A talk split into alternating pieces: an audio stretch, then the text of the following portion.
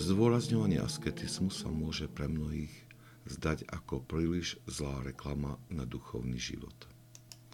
Ak chceme niekoho priviesť k Bohu, zvyčajne sa usilujeme maľovať duchovný život v najpríjemnejších farbách a vyhýbame sa odkrytiu náročnosti, ktorá je s tým spojená. Možno práve týmto znehodnocujeme svoju evangelizáciu – pretože praktická životná skúsenosť hovorí, že život nie je prechádzkou rúžovým sadom.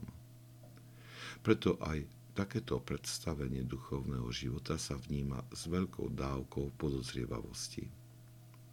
Svety to robili úplne inak. Svedčia o tom aj tieto slova svätého Izaka Sýrského. Malé utrpenie, zrodené kvôli Bohu, je lepšie pred Bohom, než veľké dielo vykonané bez ťažkostí. Pretože dobrovoľne prijaté utrpenie prináša na svetlo dôkaz lásky, ale pohodlná práca bez ťažkostí vychádza z seba uspokojenia svedomia. To je dôvodom, prečo svetci potvrdili svoju lásku v utrpeniach a nie v ľahkosti života. Pretože dobré diela, uskutočnené bez námahy, sú spravodlivosťou tých, vo svete, ktorí robia spravodlivé skutky so svojím majetkom, ale nenadobúdajú nič pre seba. Ale ty, zápasník, ochutnaj Kristovo utrpenie, aby si bol uznaný za hodného ochutnať jeho slávu.